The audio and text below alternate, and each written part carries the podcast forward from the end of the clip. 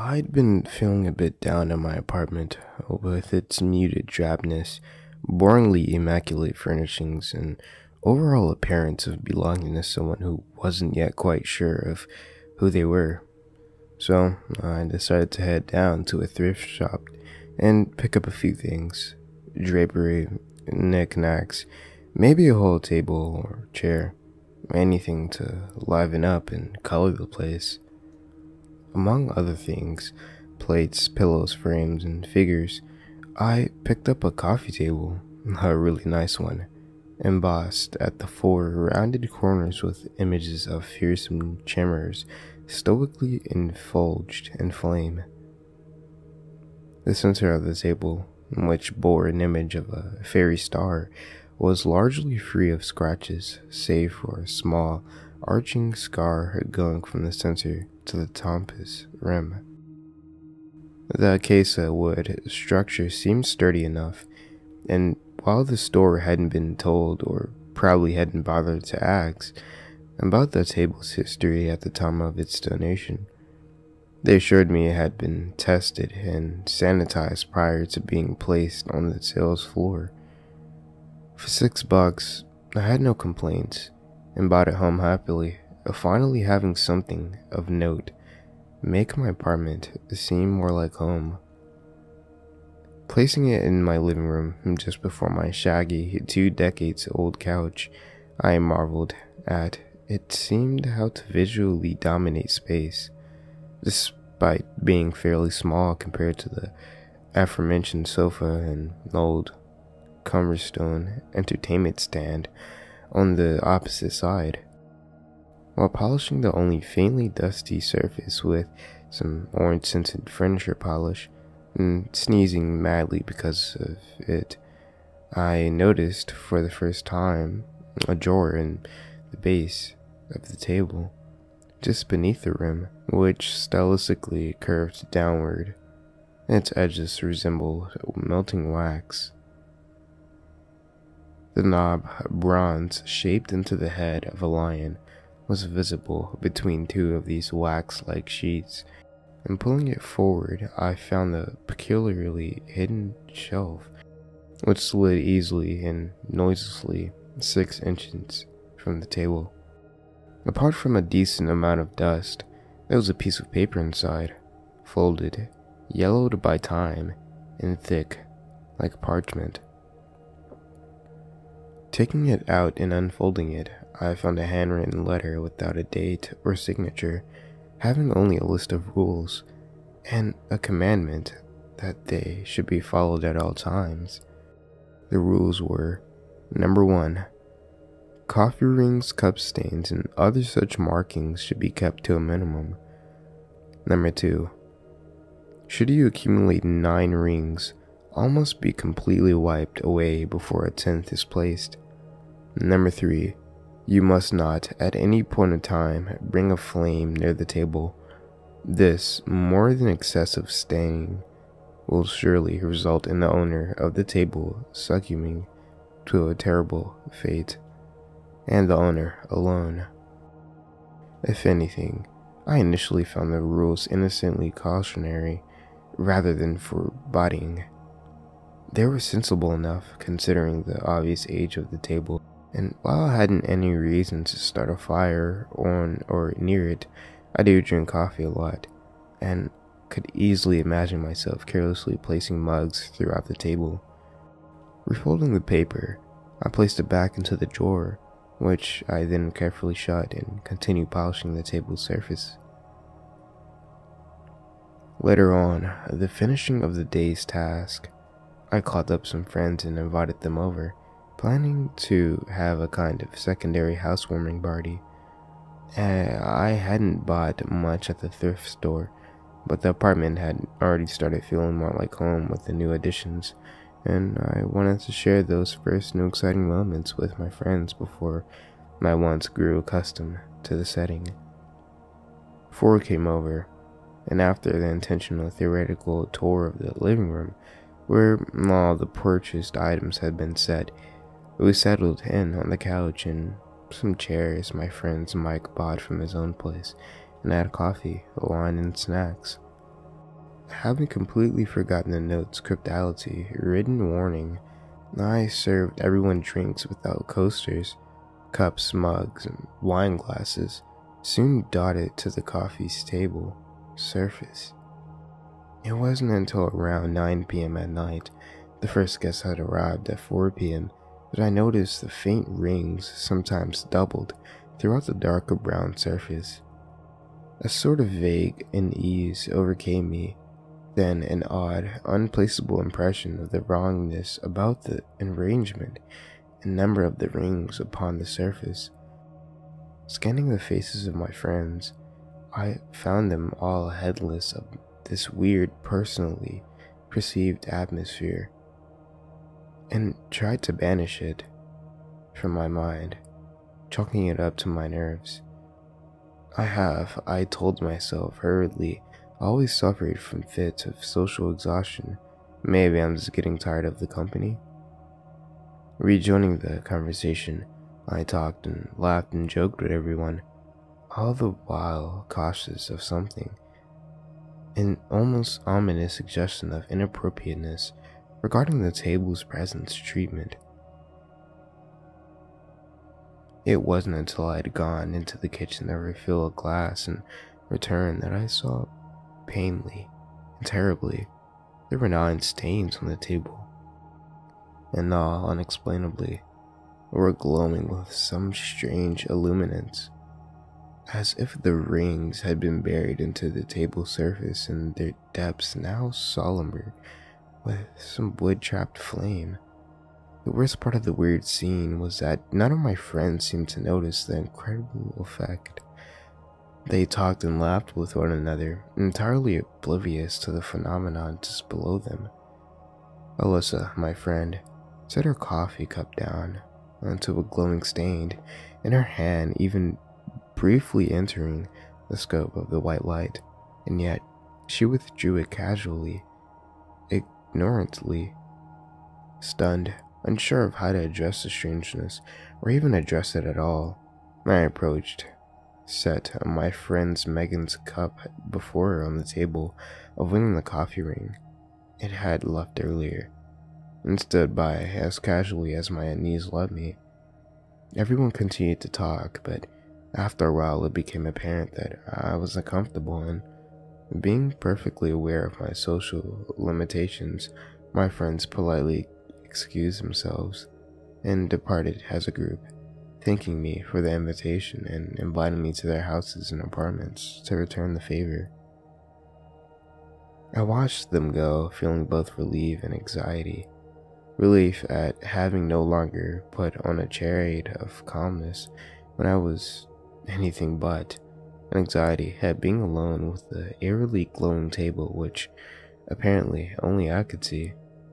Quietly, almost reverently, I cleared the dishes from the table, avoiding the lights as I did so, and as if obeying some unspoken command, retrieved the furniture polish and an old towel from the room's closet. Taking the items to the table, I began polishing the surface, my shirt wrapped hand moving swiftly as I endeavored to efface every single ring as I scrubbed, the rings glowed brightly, and I even felt or imagined I felt the emission of the heat from them. My hand would attack one, wiping furiously, and I'd instinctively move it away after a few moments, a feeling as if I'd drawn my hand over a burner. I must have spent 10 minutes polishing the table, and yet not a single ring had been erased despite the time and effort standing before the table, breathless and nerve racked. I looked incredibly upon the whitely glimmering circles. All of them shone with a sense of instant defiance, each ring a bright, mocking eye. Exhausted, needing to settle myself down, I went into the kitchen and poured myself a cup of coffee. I had made three pots during the party, and the latest was still halfway full. I took my first few sips in the kitchen, leaning limply on my counter and staring thoughtlessly at the alternating black and white tiles of the floor. When my nerves were sufficiently settled, I went back into the living room, coffee in hand, and stood before the table. I walked around the piece of unexplainably lecherous furniture, scrutinizing every aspect whilst sipping from my mug. Apart from the stubbornly persistent rings, there wasn't anything else notably odd about it. The embossed images and overhanging, waxy rim remained normal, only the surface, stained with rings, had assumed a preternatural appearance. When my mug was empty, I absentmindedly placed it on the table and only realized the grave fault I'd made when I saw another ring instantly appear beneath the mug. Literally just seconds after the bottom touched them polished wooden fans. The base of my mug was suddenly encircled by a white glow, and then the entire thing was encased in a pillar of white light. The other rings underwent a similar change, their lights growing into super lighted pillars that rose nearly to the ceiling. Startled, I leapt away, nearly falling back into the entertainment stand. Concealed with the emergence of the tin pillars was a sort of low humming, an audibly detected vibration coming from within the table. I listened wide eyed and speechless as the sound increased in intensity until it became a deafening roar of throbbing noise. Brought to my knees by the unendurable sound, I watched as the table then began a monstrous transformation. The four chambers arose from their corners, gaining form and dimension, becoming small yet invulnerable wooden idols. One moving awkwardly across the now trembling table, stepping into a shaft of light and was immediately set aflame. Still, it continued to move along, gaining a certainty of movement despite the flames ravaging his body. And the other three followed suit.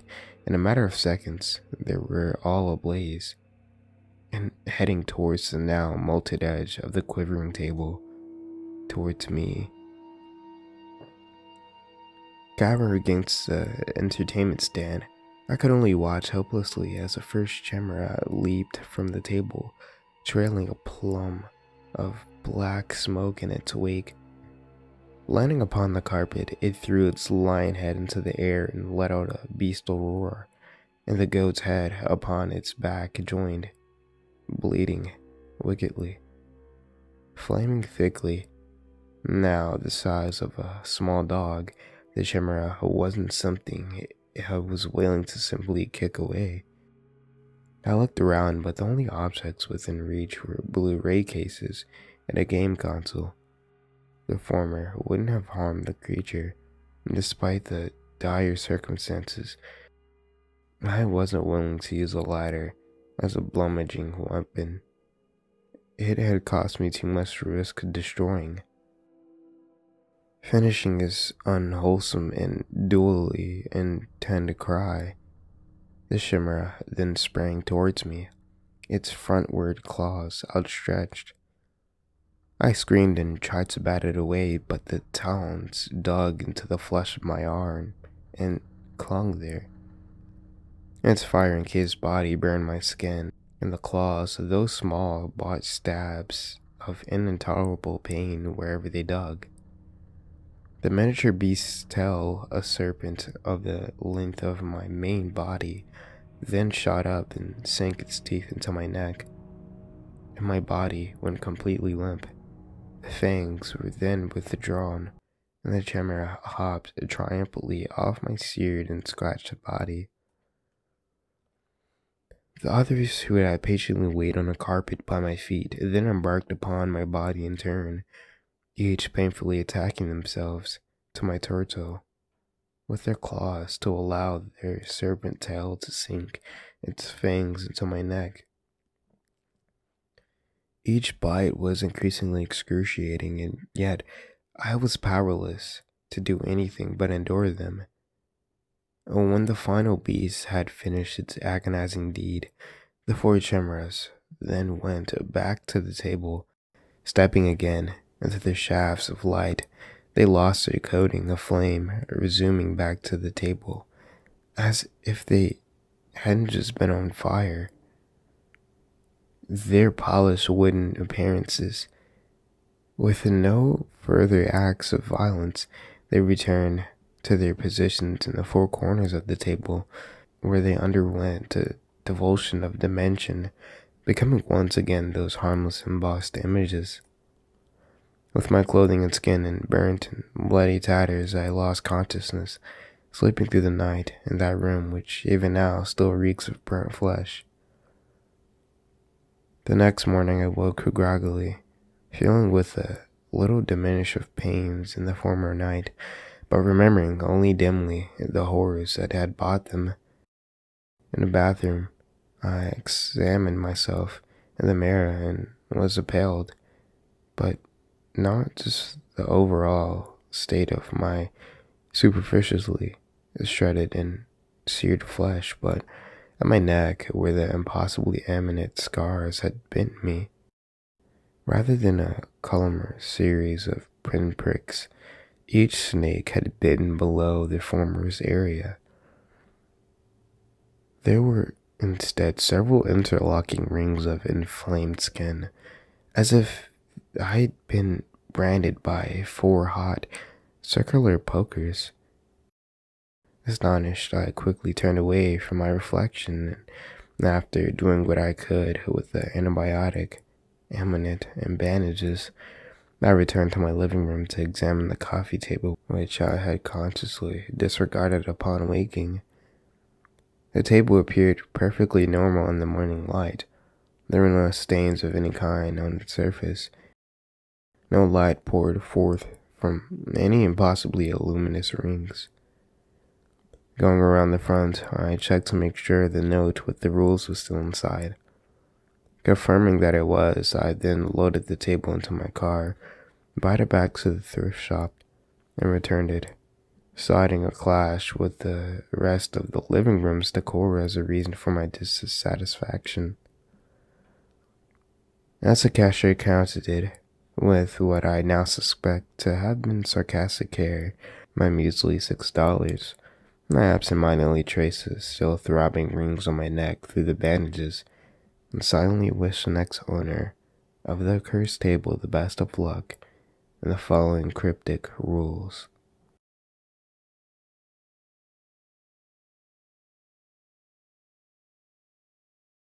Okay, thank you guys for listening to this story for today. I hope you guys enjoyed it. Huge thanks to the redditor u slash WeirdBryceGuy for this amazingly well written story. Also, I apologize if I pronounce any words in this story. I'm in quite a rush. Hope you guys understand.